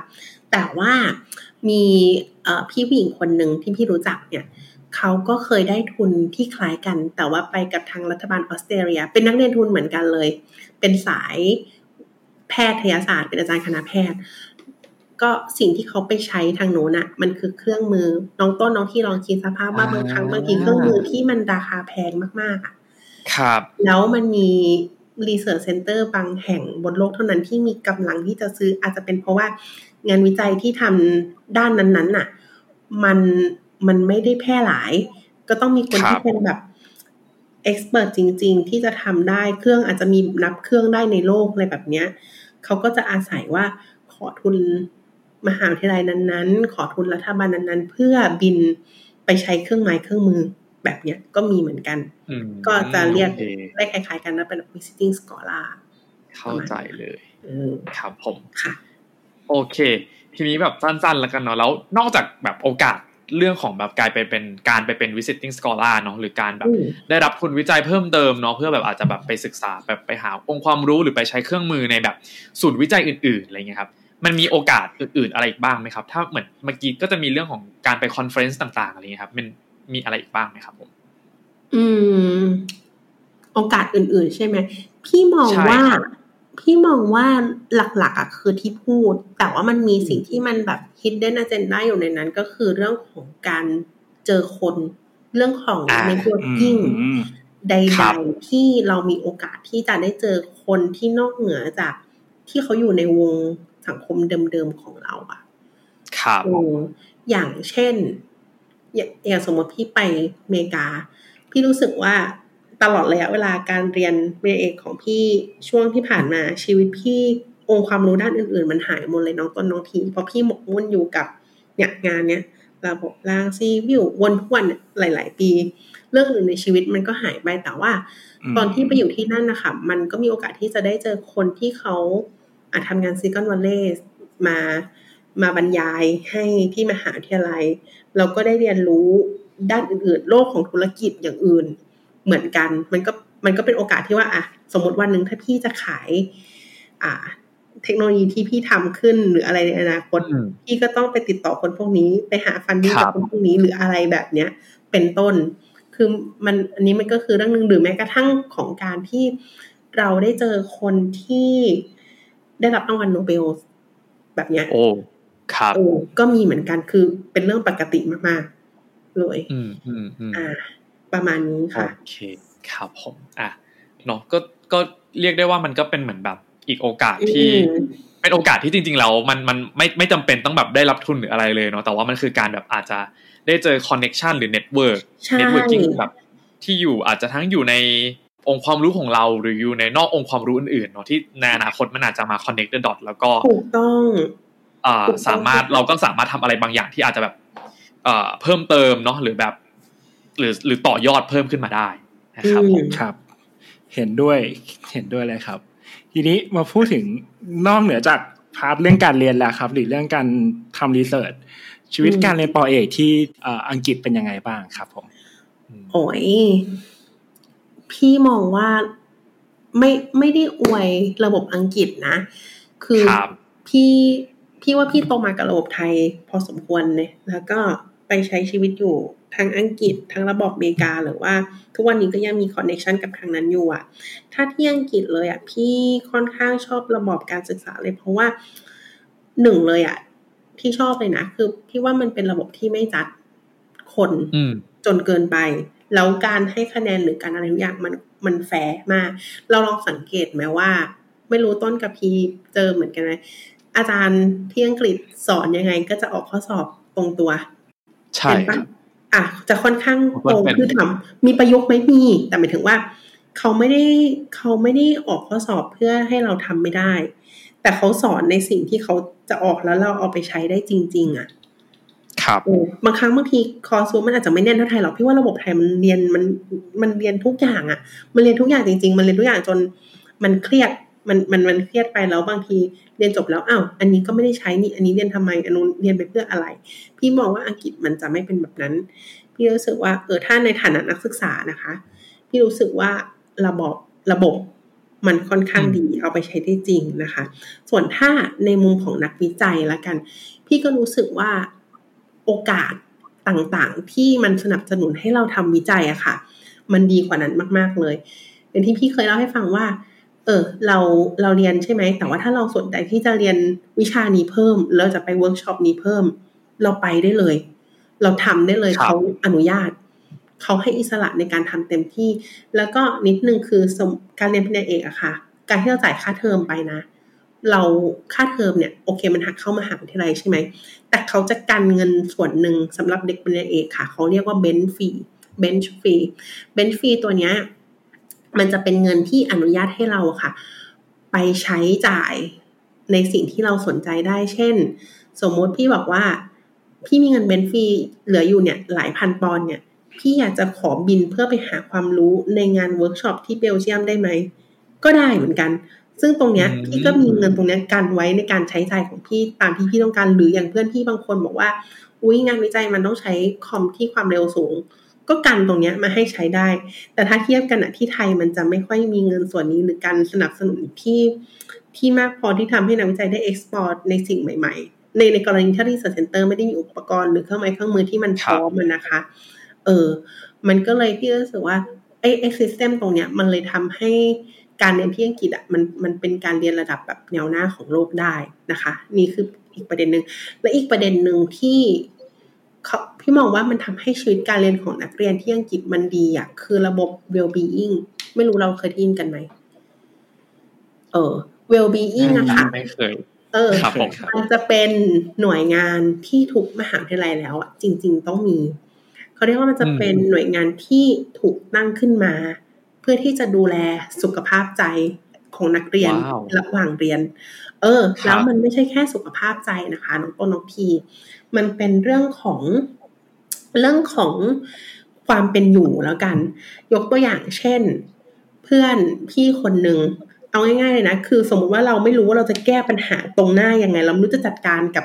สิ่งตรงนั้นยังไงอะ อย่างน้อยเราจะมี well-being ของมหาลัยเนี่ยที่เป็นคนกลางคอยรับฟังแล้วทุกเรื่องพี่ confirm ว่าทุกเรื่องจริง ๆ เช่น สมมุติเราบอกว่า เฮ้ยเราเป็นคนเอเชีย เราได้รับการ treat จาก professor คนเนี้ยไม่เหมือนกับการที่เขา treat ต่างชาติ คือเรื่องของการเหยียดเชื้อชาติ มันจะเป็นเรื่องที่ค่อนข้างรุนแรงใช่ไหมเท่าที่เรารู้ว่าครับจริง ๆ มันแฟร์มากแต่ว่าบางบางครั้งบางทีอะมันก็จะมี bias จากคนรุ่นเก่าๆอะไรเงี้ยเราก็สามารถไปคุยกับ well-being ได้ well-being ก็จะสอนว่าเขาก็จะบอกว่า เออเราต้องทำยังไง เราต้องออกจากสถานการณ์นี้ยังไง แต่เขาไม่ได้พูดแค่กล่อมฝั่งเรานะ แต่เขาจะทำเรื่องแล้วก็ตรวจสอบไปที่อาจารย์อืมคนนั้นๆ report ไปยังหัวหน้างานอาจารย์คนนั้นๆได้ อันนี้คือเคสที่ยกตัวอย่างนะ หรือแม้กระทั่งบางทีอกหักอะไปคุยกับเขาได้ หรือเดือนนี้เงินไม่มีแล้วอะ fund เออเงินทุนยังไม่เข้า ฉันจะแก้ปัญหายังไง ฉันยังไม่มีบ้านอยู่ เขาก็จะช่วยเราแบบช่วยทุกอย่างจริง ๆ หรือกระทั่งว่า เฮ้ยเกรดตก ไม่รู้จะทำยังไง เขาก็จะส่งคนมาคุยมาช่วยเราทุกอย่าง ทุกอย่างครับทุกอย่างจริงเพื่อที่จะทำให้การเรียนของเรามัน smooth ที่สุดเท่าที่จะเป็นไปได้อะค่ะ คือพี่ไม่เคยคิดว่ามันจะมีหน่วยงานอะไรแบบเนี้ยในไทยที่มาช่วยนักศึกษาแก้ปัญหา เพราะว่านกต้นนกทีนึกออกไหมว่า บางครั้งบางทีคนเราที่บางคนอาจจะไม่ได้มีเพื่อนเยอะ หรือบางคนที่ไม่ได้มี skill ในการแก้ปัญหา ได้ดีอะ แล้วยิ่งเป็นเด็กต่างชาติไปอยู่ในประเทศที่ไม่มีคนรู้จักอะครับแล้วก็มีหน่วยงานแบบเนี้ยขึ้นมาที่จะช่วยเขาแก้ปัญหาในวันที่เขารู้สึกว่าแบบเขามืดมืดมนที่สุดไม่ไม่มีทางที่จะแบบจะไปได้อะคือคือตรงเนี้ยแหละ มันจะมาช่วยทางอ่าช่วยให้เรามีทางออกแล้วมันทำให้การเรียนของเรามันมันเป็นไปตามเป้าที่เราวางไว้อะค่ะ โหสุดยอดสุดยอดสุดยอดสุดยอดเป็นการ support ที่แบบเออดีใช่ดีมากแล้วก็ เจ๋งมาก ๆ เลยครับผมทุกเรื่องจริงๆอืมโอเค ครับ ก็คิดว่านี้น่าจะเป็นทาง part แบบ part เรียนเนาะ part แบบตั้งแต่ก่อนอืมเรียนจนเรียนจนจบ แล้วก็ part แบบชีวิตการเรียนเนาะที่ที่ที่อังกฤษนะครับ หรือที่แบบเบอร์มิงแฮมนะครับผมสุดท้ายแล้วละกันอยากจะมาแบบเป็นการ wrap up และอยากจะให้พี่พาว wrap up นิดนึงว่าหลังจากเรียนจบมาแล้วนะครับ เริ่มทำงานไปแล้วด้วยชีวิตการเรียนปอเอกนะครับ สักแบบอืม wrap up มาสักหนึ่งประโยคหรือแบบสามคำอะไรเงี้ยครับรู้สึกว่ารู้สึกว่ามันเป็นยังไงบ้างครับสำหรับพี่พาว การได้ไปเรียนปอเอกอะไรอืเงี้ยมจริงๆการเรียนเรียนเอกอะ มันทำให้มุมมองในการใช้ชีวิตของพี่อะมันเปลี่ยนไปมากเลยอะคือครับนอกนอกเหนือจากองค์ความรู้ที่มันได้ในการทำงานทุกวันเนี้ยนะคะ มันคือการมองโลกที่มันเป็นระบบมากขึ้น เหมือนแต่พี่ไม่ได้มองว่ามันเป็นข้อดีไปซะทั้งหมดนะคะ คือบางเรื่องเรา อาจจะเขาเรียกว่ามันมันจริงจังเกินไปในเรื่องที่ไม่ควรจริงจังอะคือ พี่รู้สึกว่าคนที่เรียนเรียนเอกอะมันจะมีสกิลหนึ่งคล้ายๆคือการคิดที่มันเป็นระบบ หรือว่าแบบ systematic thinking พวกเราน่าจะเคยได้ยิน มันจะครับทำให้คิดอะไรพิจารณาอะไร รอบๆด้านอะแล้วก็บางทีเราเผลอเอาทฤษฎีบางอย่างมาใช้กับชีวิตเรามากจนเกินไป คือมันพี่มองว่ามันเป็นดาบสองคมแล้วกัน ถ้าเรา เอาไปใช้ให้มันถูกอะโอเคเนี่ยมันดีแต่บางครั้งถ้าเรายึดติดมากไปอะมันมันก็จะเป็นข้อเสียเหมือนกันทำให้เราอาจจะเป็นคนที่เครียดได้ง่ายนะคะ ทีนี้ครับถ้าถ้าให้ wrap up อีกอย่างหนึ่งอะการเรียนปริญญาเอกอะมันทำให้เราเข้าใจตัวเองได้มากขึ้นเลยอะค่ะ เพราะว่าอืมมันจะเป็นช่วงที่เราได้อยู่กับตัวเองจริง ๆ อยู่กับงานตรงหน้าจริง ๆ แล้วมันก็เข้าใจศักยภาพของเราอะคือคือพี่มองว่ามันทำให้การทำงาน เดิมๆซ้ำๆตลอดระยอะเวลาหลายปีอะหรือบางครั้งบางทีมันยังไม่มีทางออกให้กับงานวิจัยตรงหน้า ข้อเสียของมันน่ะคือมันทำให้คนเรามันท้อง่าย คือบางคนก็คือถอดใจกลางทางไปเลยอะแต่ว่าไอสิ่งที่มันทำให้เราท้อไปอะค่ะหนึ่งในหนึ่งในสาเหตุหลัก ๆ อันนี้คือขอเตือนเตือนเลยสำหรับคนที่จะเรียนเรียนเอกอะคือเราต้อง สิ่งที่เราต้องคิดไว้เสมอเลยอะคืองานเราไม่ควรเอางานของตัวเองอะไปเทียบกับงานของคนอื่น รวมถึงไทม์ไลน์ในการทำงานของตัวเอง ไปเทียบกับคนอื่นด้วยเช่น สมมติพี่บอกว่า เออเราเริ่มเรียนปอเอกพร้อมกับเพื่อนคนเนี้ย แต่วันที่เพื่อนเขาสอบผ่านขึ้นปีสองแต่เราสอบตกอะแน่นอนว่าคนทั่วไปมันเปรียบเทียบใช่ปะเออครับไอการเปรียบเทียบตรงเนี้ย มันจะทำให้เราแบบเบิร์นเอาท์แล้วก็แบบมันทำให้ มันก้าวต่อไปไม่ได้ค่ะ คือเราเราต้องโฟกัสกับสิ่งที่เราอยู่ตรงหน้าจริงๆอะค่ะ คือดังนั้นน่ะถ้าใครจะเรียนอันเนี้ยคือคืออันเนี้ยรับอัพให้เลยว่าเป็นสิ่งที่ไม่ควรทำคือมันฝึกให้เราต้องมองโลกในความเป็นจริงมากขึ้นค่ะ ครับผมโอ้โอเคเครียดไปไหมอย่างกับอย่างกับไปฝึกตนจริงๆแต่ผมว่ามันผมว่ามันหลายๆอย่างมันคุ้มบอกพี่ว่า พี่เปรียบเทียบให้เลยนะน้องพาวการเรียนปอเอกมันเหมือนการบำเพ็ญตนน่ะบำเพ็ญตนอยู่อย่างนั้นน่ะ หลายปีพูดอย่างครับพี่เลยพี่ก็แบบหรอจริงเหรออะไรเงี้ยตอนนั้นก็แบบเป็นเด็กใหม่อะไรเงี้ยเพิ่งเรียนปีแรกพอมันผ่านไปเออจริงคำพูดพี่เขามันมันวนอยู่ในหัวอะโอ้ครับครับผมแอบเห็นอ่าด้วยเพราะขนาดปอโทอะก็ยังรู้สึกว่าใช่ไหมเข้าใจตัวเองประมาณหนึงเลยอะไรเงี้ยเพราะอยู่กับตัวเองบ่อยมากอะไรเงี้ยใช่ไหมใช่ครับอืมทีทีนี้หลังจากที่พี่พาว ได้มาเรียนจริงๆแล้วหลังจากได้รับคำแนะนำตอนนี้พี่พาวมีคำแนะนำให้กับผู้ฟังไหมครับ ว่าแบบจริง ๆ แล้วหลักสูตรนี้หรือการเรียนปอเอกเนี่ยเหมาะเหมาะกับใครบ้างอะไรเงี้ยครับ ได้เหมาะกับใครใช่ไหมคะ หลักสูตรนี้เลยนะ พี่ว่าถ้าหลักๆเลยก็คือคนที่จะเป็นอาจารย์ คนอาจารย์คนเป็นนักวิจัย หรือว่าคนที่อยากทำงานสายวิศวกรรมศาสตร์จริง ๆอะค่ะ เพราะว่า ต้องอย่าลืมนะคะว่าการทำงานตรงเนี้ยมันคือการที่เราอยู่กับมันสามถึงสี่ปี ดังนั้น ถ้าเราจะทิ้ง skill ตรงเนี้ยหลังจากเรียนจบแล้วไปทำงานสายอื่นน่ะพี่ว่าสามสี่ปีตรงเนี้ยมันเสียเวลาชีวิตมากเลย เออดังนั้นน่ะมันมันไม่ใช่อะไรที่เราจะเปลี่ยนสายได้ง่ายเหมือนการเรียนปริญญาตรีแล้วอะเพราะว่าเราจะมีองค์ความรู้ที่มันจำกัดจำกัดในที่นี้คือ มันไม่ได้กว้างเท่าสมัยเรียนปอตี แต่เราจะมีในมุมที่จำกัด แต่เราจะรู้ลึกรู้จริงกว่าคนอื่น เท่านั้นเอง ดังนั้นน่ะ ก่อนที่จะเรียนก่อนที่จะตัดสินใจเลือกสาขาค่ะ คือลองสำรวจตัวเองให้รอบด้านก่อนว่า เออ เราอยากจะทำมันจริงๆไหม เราจะอยู่กับมันอีกระยะเวลานานเท่าไหร่ค่ะ ดังนั้นน่ะก็คิดว่าสิ่งถ้าจะเหมาะถ้าจะไปทำจริง ๆ ก็คือนะเป็นสายอาจารย์สายนักวิจัย แล้วก็สายที่ทำงานสายเนี่ยสายเฉพาะเจาะจง เท่านั้นค่ะ อืมฮึโอเคครับผมน่าจะครบถ้วนแล้วนะครับ ผมอยากจะอาจจะเป็นขอให้พี่พาวอาจจะฝากถึงคนที่กำลังเรียนอยู่เนาะหรืออาจจะแบบเป็นให้กำลังใจแล้วกันเนาะเออสำหรับคนที่นะกำลังจะตัดสินใจและกำลังจะแบบหรือกำลังจะไปและกำลังจะบินและหรือกำลังจะเริ่มเรียนหรือเรียนอยู่แล้วเนาะตอนนี้ครับสำหรับคนที่เป็นนักศึกษาปอเอกครับสำหรับคนที่กำลังจะเริ่มเรียนก่อนแล้วกันนะคะ คือ อย่างที่พูดไปเมื่อกี้ละการที่เรียนเรียนเอกก่อนที่ตัดสินใจจริงๆควรที่จะประเมินความเสี่ยง รอบด้านก่อนความเสี่ยงในที่นี้คือไม่ใช่ความเสี่ยงที่จะเรียนไม่สำเร็จนะคะ แต่ว่าความเสี่ยงที่เราจะไม่ได้ทำอะไร ถ้าเราต้องไปทุ่มเทเวลาให้กับการเรียนเปริญญาเอกสามสี่ห้าปีหรือมากกว่านั้นนะคะ คือประเมินโอกาสในทุกๆด้านก่อน เพราะว่าอย่างบางคนที่กำลังจะไปเรียนเนี่ยส่วนใหญ่จะเป็นคนที่ มองว่าไงดีมีความสามารถประมาณหนึ่งแล้วกัน ถ้าไม่ได้มาเรียนเนี่ยเขาก็อาจจะเติบโตในองค์กรใดองค์กรหนึ่งไปถึงขั้น m ม n เจอร์หรือถึงขั้นแบบใหญ่กว่านั้นแล้วก็ได้เหมือนกันนะคะ ดังนั้นเนี่ยลองคิดรอบด้านก่อนว่าเออถ้าสมมติว่าเราไม่ได้มาเรียนเนี่ย เราจะไปอยู่จุดไหนแล้ว เราจะเสียดายมันไหมถ้าสมมติว่าเรามาเรียนแล้ว เราจะต้องทิ้งโอกาสตรงนั้นนะคะ คือสิ่งหนึ่งที่อยากให้คิดเลยคือเราต้องคุยกับตัวเองเลยว่า เออเราเรียนเพราะอะไรเราเรียนเพราะเราอยากเรียนจริงๆใช่ไหมหรือว่าเราอยากเรียนเพราะเราอยากแค่มีคำดำหน้าว่าด็อกเตอร์ซึ่งซึ่งแบบเนี้ยมีเยอะมากเลยนะน้องต้นน้องทีที่บางคนบอกว่าไม่รู้จะเรียนอะไรแต่ว่าอยากได้ด็อกเตอร์ไว้ก่อน ก็ก็มีเหมือนกันครับซึ่งอันเนี้ยมันอาจจะเป็น mindset ที่จะเรียกว่าไง ไม่ได้ผิดหรอกแต่ว่าคงไม่ได้ถูกร้อยเปอร์เซ็นต์เพราะว่าจริงๆแล้วถ้าถ้าอยากจะเป็นด็อกเตอร์อะมันอาจจะเรียนสาขาอื่นก็ได้ แต่ว่าถ้าจะเป็นอืมสาขานั้นๆน่ะ เราต้องเราต้องคิดให้มันไปอีก step หนึ่งอะค่ะ อันนี้ฝากสำหรับคนที่กำลังจะตัดสินใจเรียนนะคะ ส่วนครับคนที่กำลังเรียนอยู่ใช่ไหมอืมอย่างเดียวเลยคือมันต้องอย่างที่บอกไปคือไม่ไม่ควรที่จะเทียบงานตัวเองกับคนอื่น อันนี้คือเป็นข้อหลักสำคัญที่ที่คิดกับตัวเองตลอดเลยอะเพราะว่าแต่ละคนมันจะมีทามมิ่งในชีวิตที่มันไม่เหมือนกันอะวันนี้เราครับอาจจะยังทำในจุดที่เราตั้งเป้าไม่ได้ แต่ว่า วันหนึ่งมันอาจจะเป็นโอกาสของเราก็ได้ ถ้าเรายังคงมีเป้าที่เราอยากจะเดินไปให้มันถึงนะคะแล้วก็คือการเรียนปอเอกอะมันทำให้เรา